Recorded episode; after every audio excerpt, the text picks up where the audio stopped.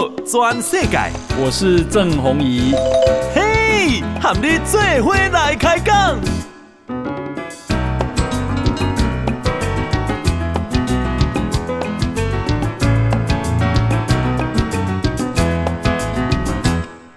欢迎收听《宝岛全世界》，我是代班主持人石板明夫。呃，今天我们非常高非常高兴呢，请到了波兰的网红斯坦。斯坦兄你好，矢板先生您好，各位朋友们大家好，嗯、我是斯坦。对，那个斯坦兄是现在知名的网红，在个人经营的这个 YouTube 的频道里面，我我觉得就是说，应该是如果是本土派的，应该是。嗯差不多第一名、第二名的样子吧。然后当然说，如果说加上全体的，像什么朱学恒啊那些，对对对，就是说，基本上台湾的生态，在个在 YouTube 的网红的这个圈子里边，谈论政治的大概百分之九十的流量大都是红的、蓝的、白的。对本土派的真的比较少，确实。本土派对对，本土派都比较少。当然，像廖小军他是团队制作的嘛，嗯、他那等于说是从电视台下来的，嗯、就是完全是个人的，拿着一个手机的。这种经营的模式的，可能你应该是你是最最最多的吧？是有拿相机，但是我没有团队。呃，我的团队，因为常常有一些人会质疑说啊，你团队要养人呐，啊，你呃流量那么低啊，谁给你钱啊？这种东西，就是讲实在话，我比较大的优势是我的成本蛮低的，因为我的团队就是我，嗯，老婆，嗯，跟我们家的小猫。就这样子，然后我们分工就是文章两个讨论，两个人讨论议题嘛。然后平面设计是我老婆做的，音乐是我写的，所以我们全部都是自产自销。所以很多东西都是因为有一些 YouTuber 会跟议题妥协，或比较不愿意谈政治，因为知道你如果是比较支持本土派的，你几乎不会有什么业配，因为大家都怕碰到这个议题，然后大家怕骂中共，因为骂到中共你会失去很多赞助。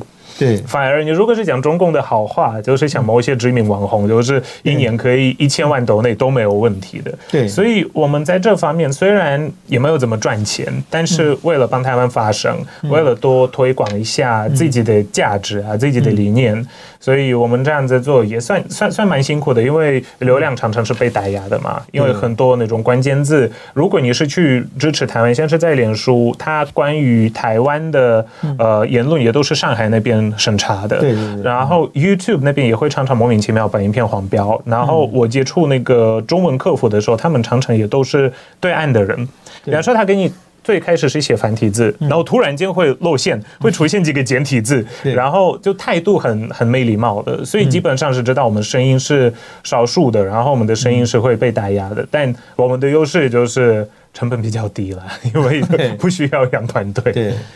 我想想，你这样给观众一下介绍你的历史。你是呃出生在波兰，你的你的是你的是是青青少年时代是怎么样？我是波兰人，然后我到台湾是大概在二零一零二零一一那个时候，我是在台湾读大学的。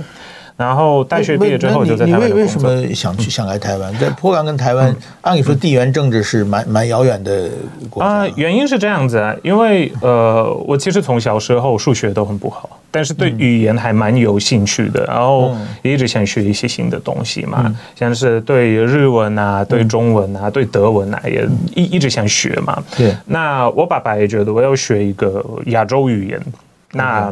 那哪一个？就是因为去日本留学比较贵，然后台湾那时候也是付得起的一个费用，然后也可以把中文学好嘛，也是一个算是还蛮多人会讲的语言嘛，所以那时候就是选择台湾，然后教育品质本身也是很好的。那等于说你十十八岁来台湾？啊，十九十九岁。十岁，对，那就是在波兰的高中毕业，就高中毕业就高中毕业，差不多那个时候有没有念语言学校？啊，在台湾有啊。问问，那你在波兰没有？那就是完全是台湾是读语言学校的，什么也不会的时候就到台湾啊，大概是这样子啊。对啊，然后很快就认识了我的未婚妻，她也给我一个 算是一个动机了吧。嗯，对啊，那等于说你你你是那个时候你们家人各方面跟台湾也没有什么关系，也没有比较没有。那你是第一次来台湾就是游学？对对对对对对对。那你到台湾以后去念的什么语言学？中中文的在在呃，只有是在在台北啊去读，因为我我要读的大学的语言学校。你是哪哪个大学？啊，这个这个可以可以不要公开吗？对对对，但在在台北啊。OK，在台北。嗯。然后毕业，然后就直接念大学，从念大学本科，对对，然后一直念到毕业。对，念到毕业，然后出社会工作，这样。大学毕业以后就在台湾找工作。对对对对对对对对对。然后做了不同的行业，就是也有做过呃媒体行业嘛，也有做就是做业务嘛，就是一些高科技产品的业务，也有做本土产业，嗯，然后也有做董事长特助，就是做了还蛮多的不不同的不同的工作啊。是比如说和欧洲的贸易之类的工作吗？啊，欧洲的贸易外销，然后也有做就是做董董事长特助的时候，也是有帮忙开发美国市场啊，然后就是在美国找一些原物料。美国也不是你的强项，你啊，我也不会了，因为我在美国有亲戚啊，啊，有亲戚啊，对啊，但你的英文也是从小，我我英文很好，从小就会，对对对，我我我英文很好啊，OK OK，然后因为小时候也还蛮常去看那个美国那边的亲戚啊，所以英文很不错的，OK，呃，请请问一下，那波兰人英文都很好吗？啊，我觉得大概跟我差不多年纪的，多多少少都会讲。嗯，对。然后，嗯，如果我们看年纪稍微大一点的，可能是我爸妈那个年纪的，嗯，可能他们会讲俄文，因为学校就是有有教俄文，然后也会讲德文，英文就没那么普及。但是年轻人大概四十岁以下，甚至五十岁以下的，嗯，多多少少都会英文。哦，尤其是在大城市，你在大城市的话，基本上是没什么问题的，可以完全用英文沟通。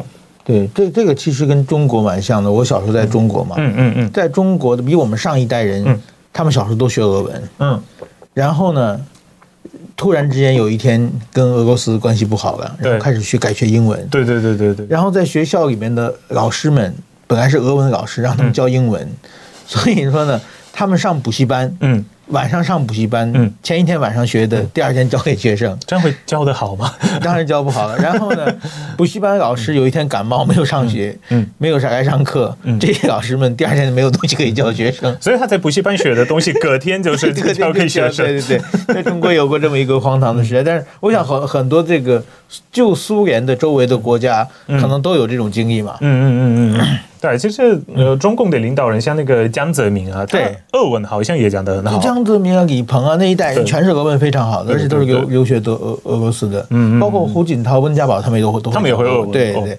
然后习近平什么都不会。那那个就是小学毕业嘛，对对，就是一个讲的英文很好啊。嗯嗯嗯嗯。然后我会回到你，那你到台湾以后，你工作了呃几年之后，然后就。为什么突然要变想当网红啊？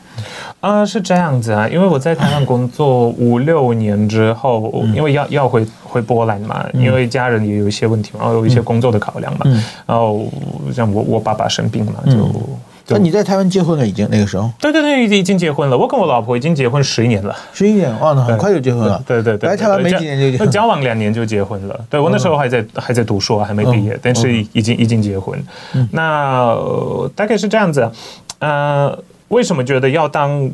就是 YouTuber 嘛，然后推广一些东西。因为我大概在二零一八那时候，其实有两个原因。第一，我想多推广一些波兰的东西，就是在讲波兰的转型正义，因为都是从维权走过来的。然后波兰这样子，每个家庭也都有一些妻离子散的问题嘛。比如说，很多人被送去西伯利亚，然后有一些人，比如说，如果他是在呃乌克兰的西部或白罗斯的西部出生的，他很有可能也是以前苏联占领的那些区域，然后还有，因为我亲戚从俄罗斯西伯利亚到哈萨克，到白罗斯，到乌克兰，到嗯美国、德国、立陶宛 都有，就是普遍全球嘛。对，所以就是这些历史，我觉得跟台湾的共同之处就是说，都有受到过一个压迫跟打压。嗯，然后波兰的那种共产政权，其实跟我们如果是。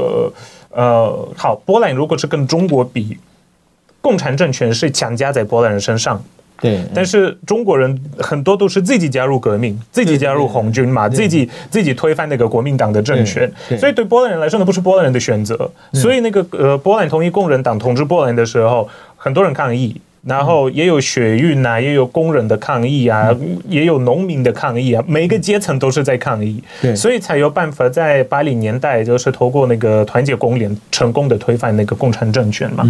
那中国就就不不是这样子嘛，所以呃，这个经历反而我觉得跟台湾比较像。因为没有人问过台湾人要不要接受国民党，他就来了，他就来了，就呃也也没有公投嘛，也没有任何的那种经过民主程序，就是在选一个就是国民党要治理台湾嘛，所以我觉得这方面很多东西是可以交流，这是当初我的其中一个嗯想到的一个点，为什么要推广？第二，那时候我太太也有一个原因，因为我太太也是对政治很有兴趣，嗯，她那时候看到柯文哲。嗯，他要连任台北市市长，嗯，然后觉得这个人是非常的不可不可信，对不对？而且觉得其实要讲一些内容，然后经过两个国家之间的交流，嗯，就是让台湾有一些不同的观点，然后再加上，其实那时候很少就是那种政治类的比较偏本土派的 YouTuber，所以我觉得这个东西也是可以可以经营一下，所以那时候我们两个人就决定要做频道，所以我边工作边边拍影片。白天上班，晚上拍影片，然后剪辑上传这样。你大概是发片子是多大的频频率发一篇？啊、呃，最开始是一个礼拜一两部，然后一次直播。嗯、然后现在我一个礼拜至少要发布两部影片，然后两到三部短影片。因为你现在演算法变得，你如果是不做短影片的话，基本上是不不不推你的长影片。那再加上一个礼拜一到两次的直播。哦，对。那每天大概花多少时？你你每每编一个做一个节目的时候，你事先要准备要写稿子吗？啊、呃，看主题，有一些我是直接去拍，那直接去拍的就是直接去讲的，准备的时间比较短。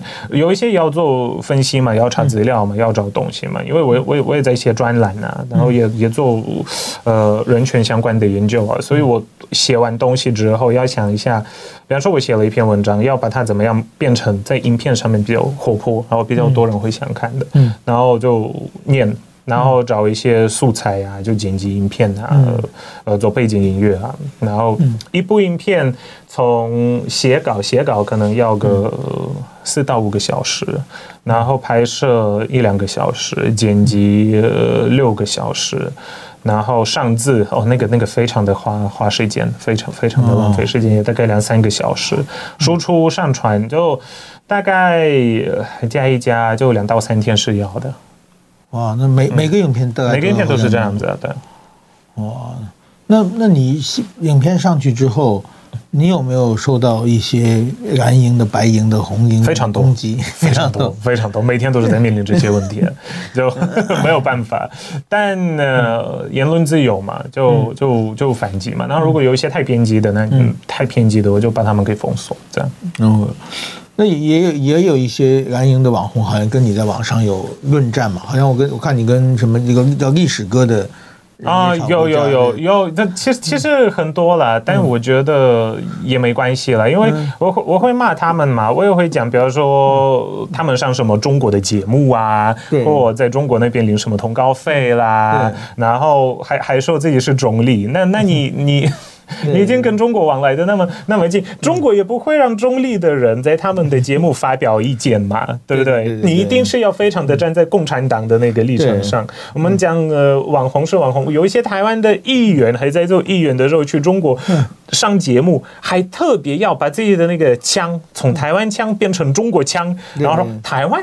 总是个旗帜，就是现在做立委的王鸿薇就是这样子的一个典型的例，典型的典典型的一个例子嘛。那这些东西要要不要讲？一定要讲，因为这也都是中国对台湾施压，跟中国对台湾进行渗透的一个方式。因为说真的，像石板宁常常也在讲，打台湾，嗯。不如买台湾，但是现在已经不是买呃买台湾，现在是骗台湾，买台湾不如骗台湾。对 对，就有有一些人他自己，比如说明明是立委，然后呢，他就说自己是台湾地区民意代表，然后说他们自己也推出人选总统，但是说要选台湾地区领导人嘛。对对对，都都是用这种按照中国的语言方式来表现嘛。我觉得这个看着觉得非常令人不齿啊，把自自我矮化嘛。嗯，对，我觉得这这个是任何的。真的任何国家的看起来都都觉得很难以忍受的。嗯，但是我觉得他他们这这些人，但是说很奇怪，这些人在台湾的至少在网络世界上他们是主流诶。嗯，在真真正的名义上他们是少数派。对，但是在网络上他们有对岸的各种各样的支持。嗯，所以在网络上就是基本上你看有一个网络的叫什么名人的声量。对，那基本上第一名到第十名，基本全是蓝的、白的、红的。对对对，对第一名，台湾最大的政治 YouTuber，嗯，就是跟柯文哲那那一天说，哦，你们一定要成为政治上第一大 YouTuber，就是中天嘛。呃，第一大，对，声量最最大的。对啊，所以说中天我不知道，如果说真的，我们可看到中天那么大战阵仗，雇雇佣雇佣那那么多人的话。嗯那基本上，如果做 YouTube 早就赔死了。嗯嗯嗯嗯，对吧？所以能坚持下来这么多年的话，一定有很多收入，有很多嗯，才能支撑下来嘛。是啊，对，所以这这是一个台湾非常非常奇怪的，也是一个非常让人担心的现象。嗯、没错，对。那那你做做网红，做这些年来，你你今今后打算？要往哪哪方面发展？第一，我会继续做媒体，对，因为我觉得，像是我最近也有跑一些台湾新闻上记者不太常常讲，但是去现场拍摄采访做的比较少，像是就是文大那边嘛，或呃就是赖清德老家那里嘛，就是有采访当地人啊。那我我我也很喜欢经济，我也很喜欢，就是用。多媒体的方式讲故事，嗯，那这是一个另外一个可能也会往智库的方向去，就是多多做台湾相关的研究，更多帮台湾发声。好好好，那我们继续聊一下，就是你自己去这个，我我我，其实我觉得台湾的媒体有些问题，就是说他们往往就喜欢就是引用一些别人的脸书的内容啊，嗯，或者是别人谁谁张三骂李四，李四回骂啊，这种新闻非非常非常，是吧？但是真正的去。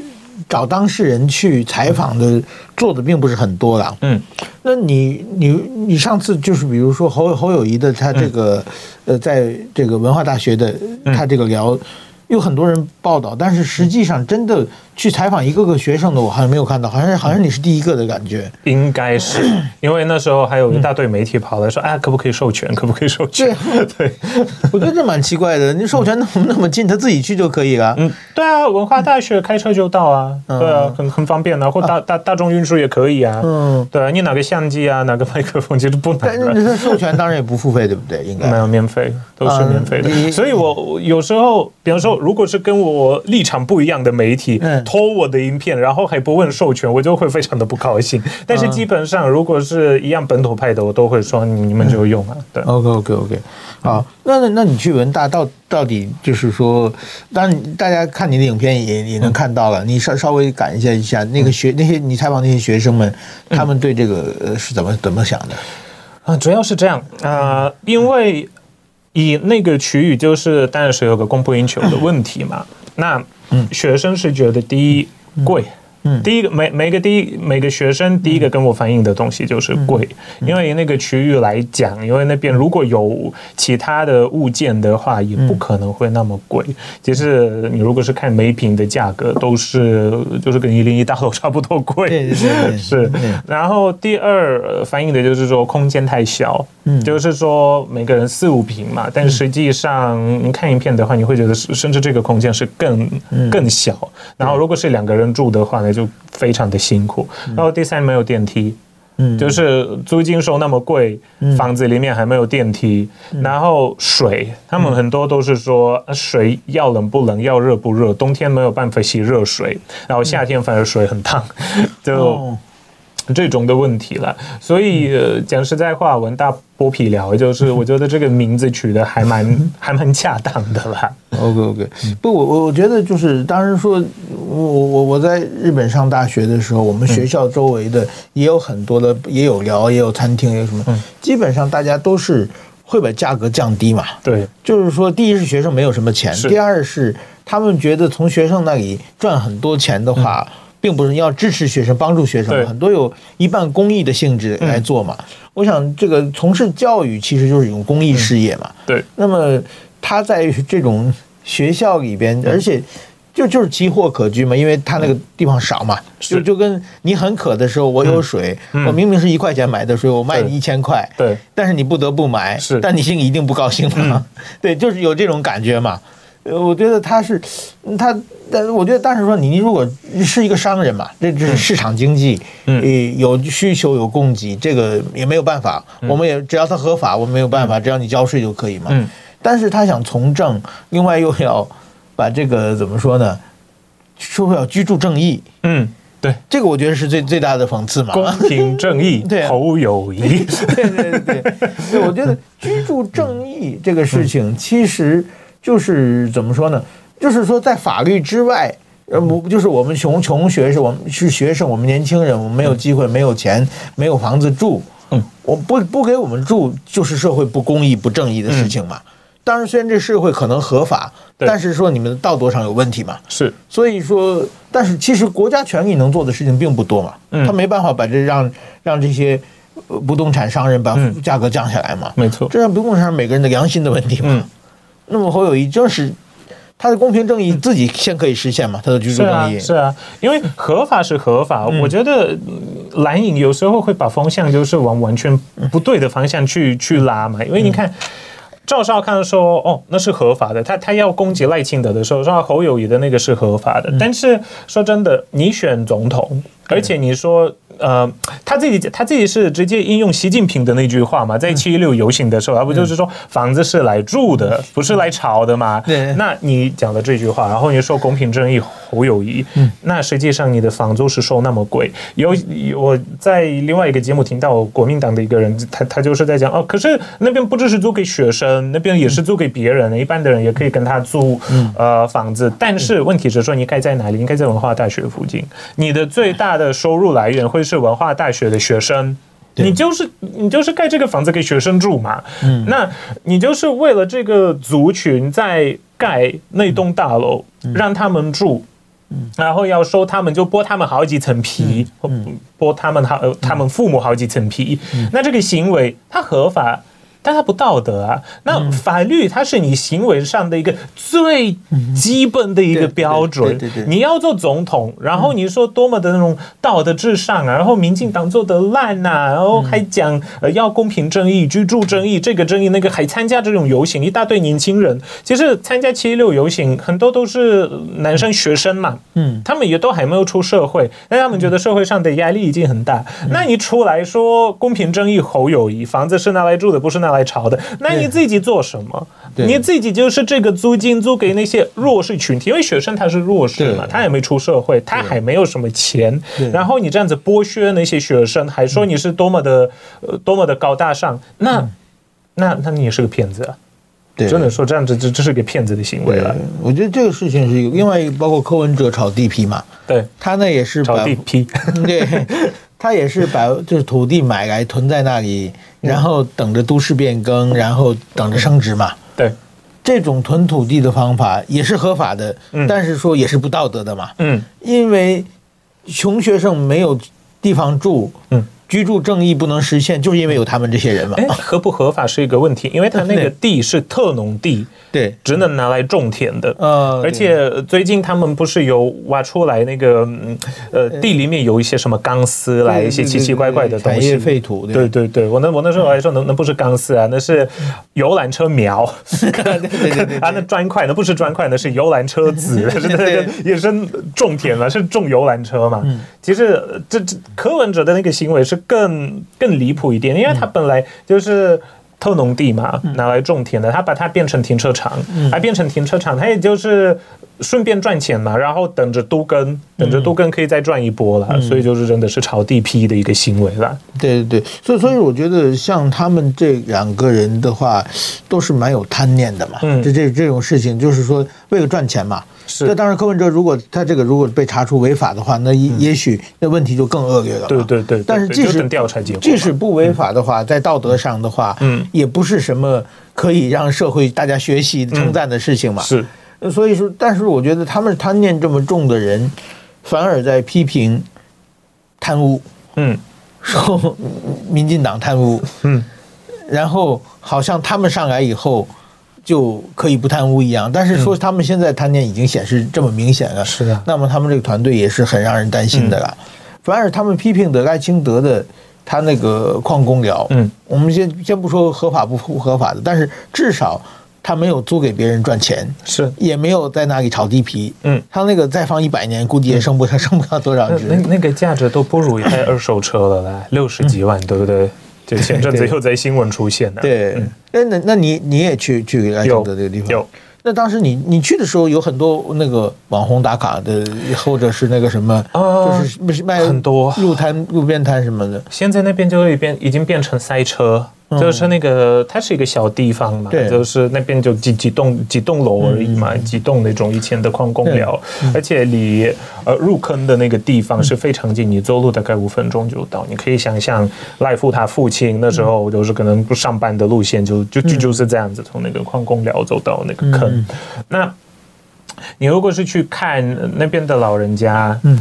我觉得其实第一个，那那时候进去的时候看到很多赛车，而且赛的车牌子都很好啊，嗯，就是什么 Land Rover 啦，或者什么就是很贵的那种宾士啦、BMW，然后走出来的人都穿得漂漂亮亮的、干干净净的，穿名牌，拿着那种他最新一代的 iPhone 在那边毕业，嗯，打卡，嗯，然后我跟那些。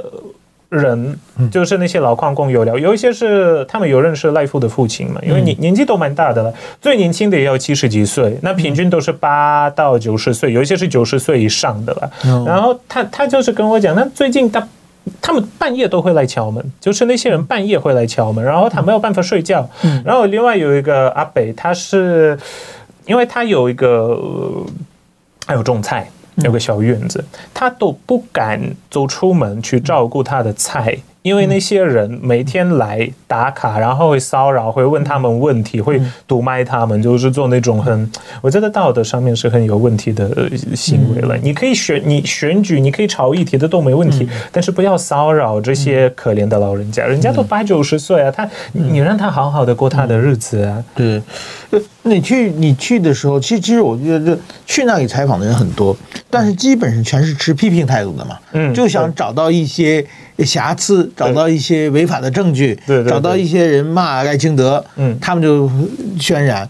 反而呢，如果说有人替赖清德说话，他们就假装听不到。对，我觉得这这是媒体的一个很大的一个问题嘛，嗯、非常选择有目的性的采访嘛。嗯，那么我觉得台湾的等于说本土的媒体有很多，嗯，但是他们觉得这个问题不是我们的主场，嗯，那我们不要去，我们去完，所以说呢。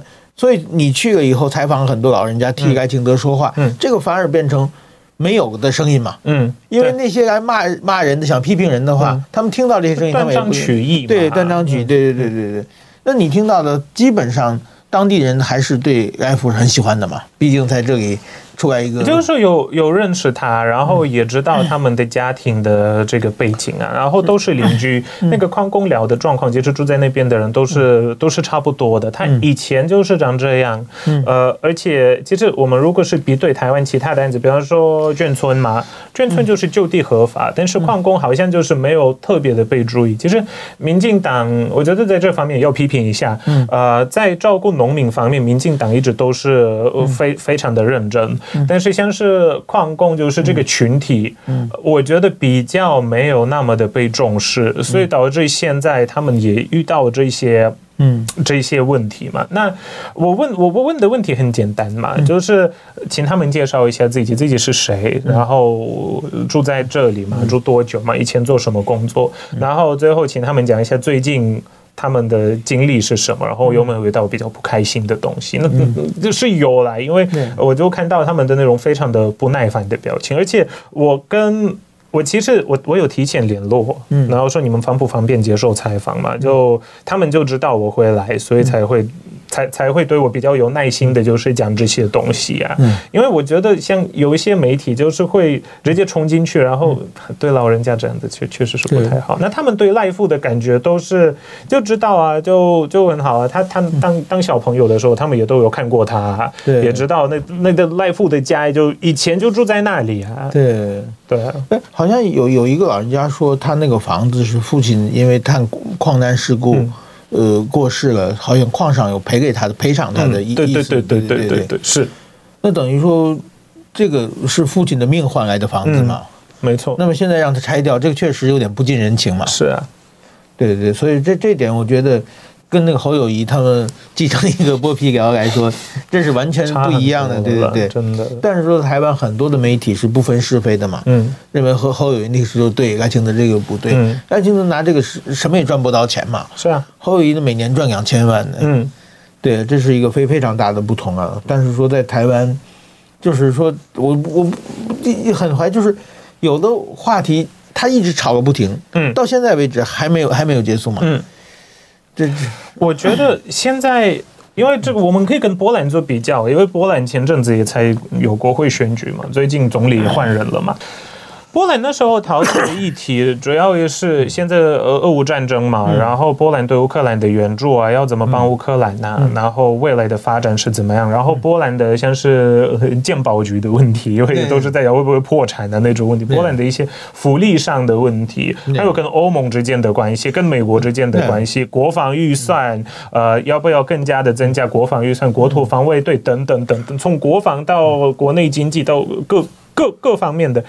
而且新闻也都是，然后农业议题啊，对，因因为跟乌克兰之间的那个有有个农业上的那种粮食的那种进口的冲突嘛，因为乌克兰的那个粮食会比较便宜，然后那时候就是有谈有没有什么方法，也可以让波兰农民也赚得到钱，也可以让乌克兰的粮食在欧盟销售嘛，就这些议题比较跟国家发展、跟国家的未来有关系。但我我我这次到台湾，我看都每每每个新闻台都是在讲那那那三间房子的东西啊，或者那三个房地产的那个问题，呃，我觉得是有点，就最开始这样也没问题啊。我呃上你们《三国演义》的时候，就是说我我看到这个趋势，但是我希望我现在这个吵完了就可以 可以认真聊一下呀，台呃聊一下台湾的未来的发展。对，但我看还是大家的焦点都放在。好像很错误的地方了啦。到现在，我我估计等于一开始在这个炒房子之前，一直炒蓝白合，对，炒了好几个月，对对对，然后最后还没有合成。嗯，对。好，那我们继续，我们现在谈一下这个国际形势。你看，你现在在波兰，波兰这个段时间，这一两年在国际上很受注目的是，它变成了乌克兰的大后方嘛？啊，对，就是基本上在全力的支持乌克兰了。呃，这这一点，这乌波兰和乌克兰的感情是是很本来就很好的吗？很复杂，很复杂。对对对，波兰 跟乌克兰之间的感情很复杂，因为其实呃历史上呃像是有那个沃伦的那个屠杀嘛，这就是乌克兰对波兰嘛，啊、然后也有波兰波兰人欺负乌克兰人的历史嘛，嗯、所以互相之间也有也有。有关系很好的时间，也有关系很不好的时间点嘛，所以就是很很复杂，就是有历史渊源，但同时关系也是非常的精密。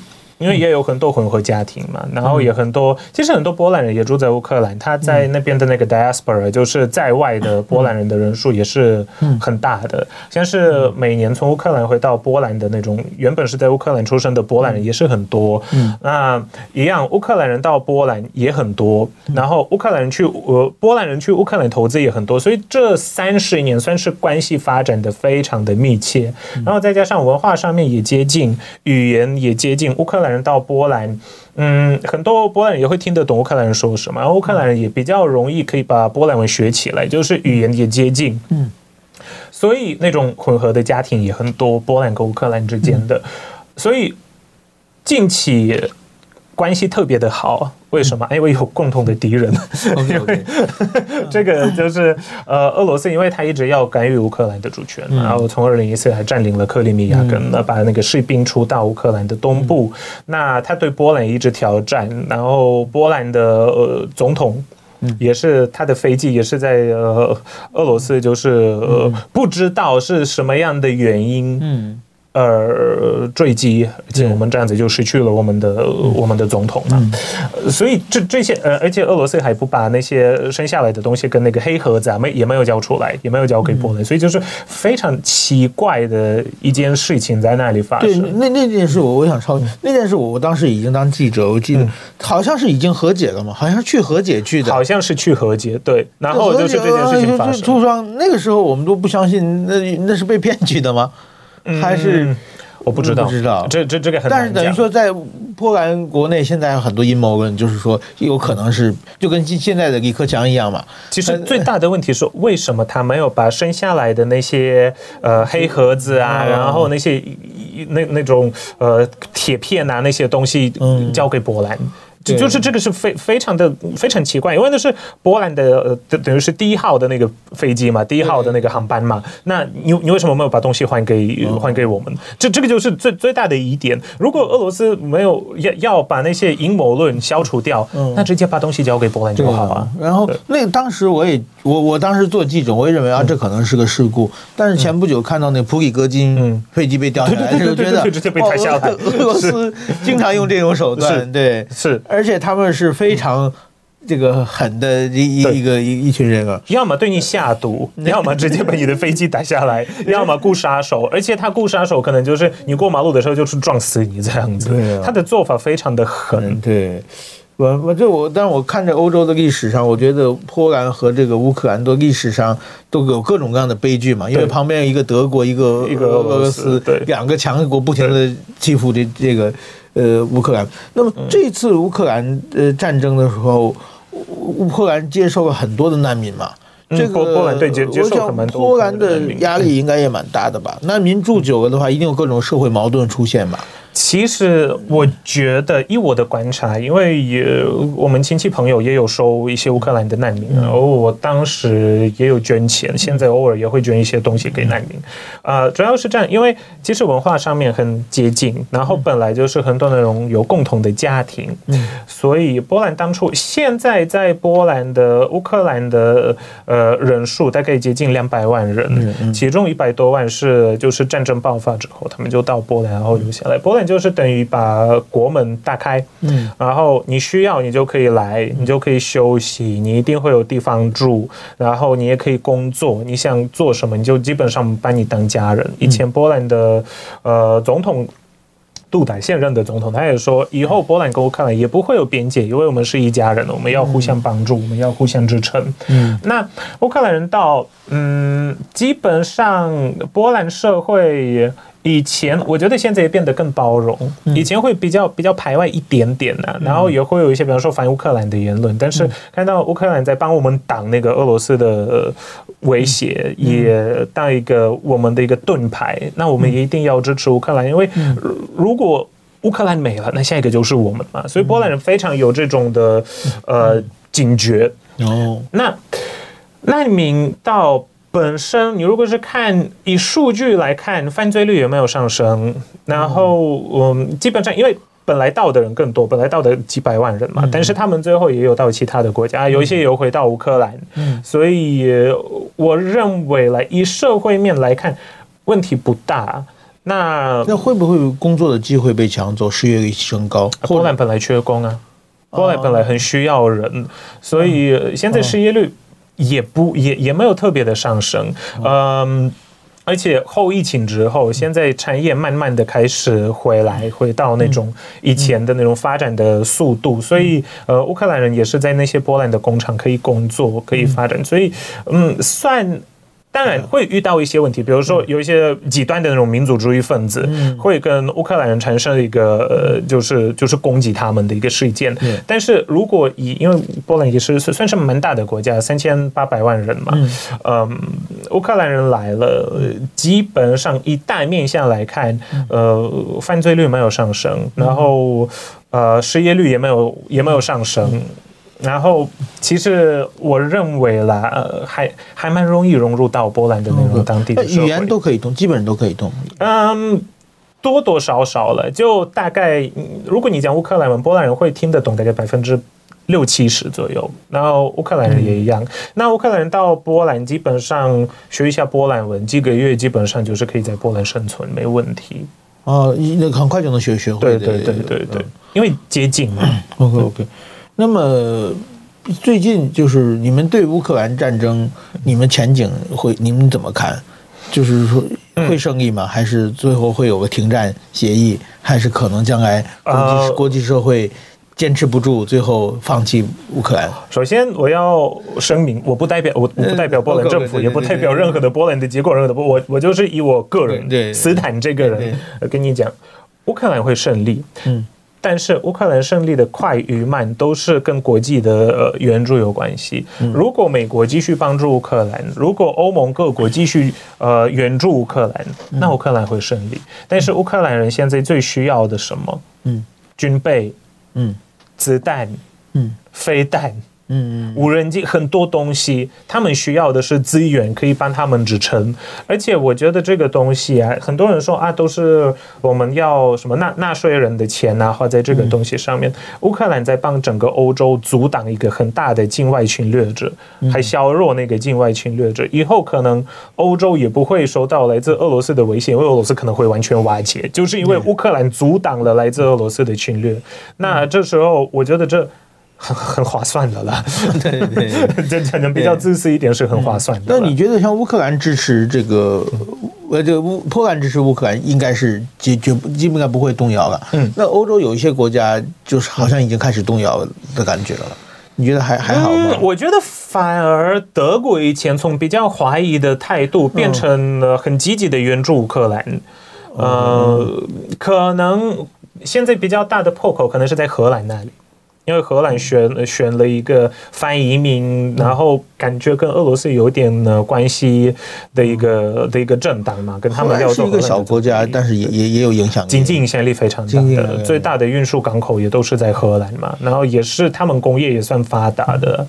像那个匈牙利一开始在动摇嘛，现在也很很动摇，现在也动摇，但是它的影响也不大，你觉得还？嗯，说的其实因为欧盟。如果你要投票的话，呃，表决要要一致，所以现在破口是很多人都是在骂那个匈牙利的欧鲁班，因为唯一的反对票都是都是他的，对，所以要看每个国家的立场不同。那匈牙利的问题实在有跟俄罗斯走得太近，嗯，那因为匈牙利跟呃乌克兰也有边界的，所以很多乌克兰人到匈牙利也怕他们会不会有到什么问题啊，所以欧盟。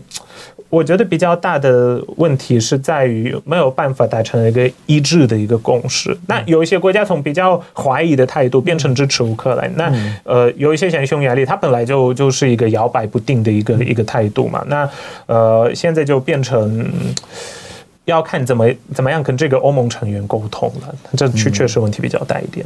对。那么我觉得还有一个很重要就是美国的态度了。美国明年马上就要总统大选了。对。那如果是总统大选发生一个政权交替的话，政党问题的话，有可能态度会改变吗？啊、呃，要看，首先也要看共和党会推谁。Okay, okay. 如果是像 Nikki Haley 这种人，海莉，如果是海利的话，那基本上海利很支持乌克兰，海利是非常挺乌克兰的。嗯、那如果是川普的话，就很不一定。对可能会支持，可能会不不会支持。对川普的不，但是说，比如川普这次以色列和这个巴勒斯坦的，他是站在以色列那边的。是，但是刚开始他说了一些话，惹起了众怒嘛，嗯、好像是他说什么哈马斯这个做法很聪明等等的，讲一些他，他嘴巴对得罪了很多人讲话的那个对方式可能。然后后来他他，但是说就是他经常是出错话，但是在很多大是大非的上面。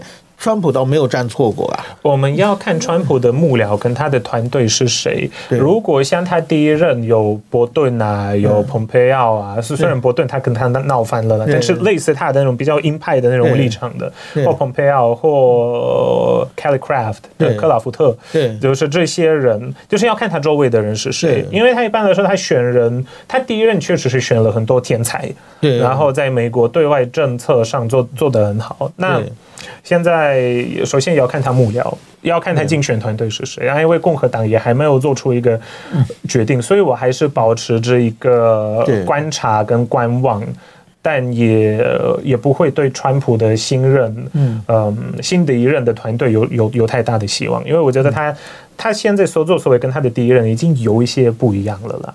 哦，那但是我觉得台湾支持川普的人很多啊。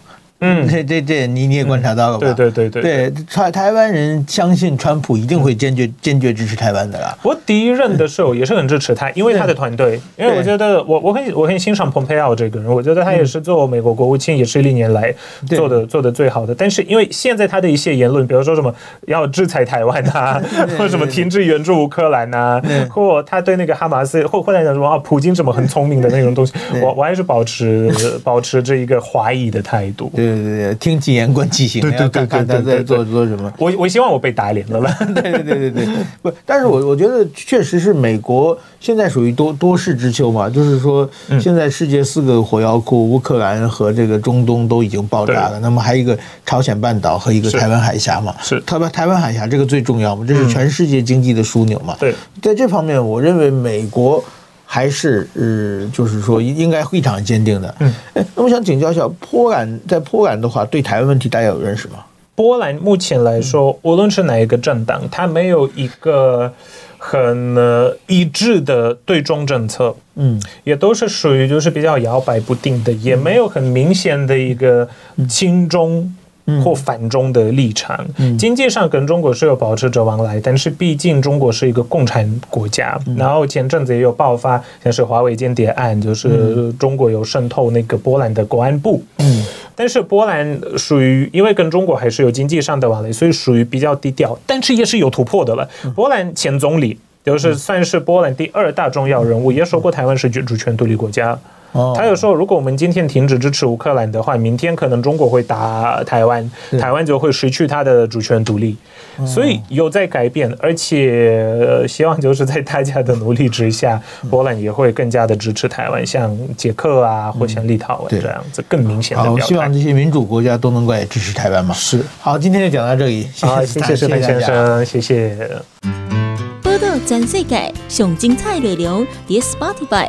Google Podcast，还有 Apple Podcast，拢听得到。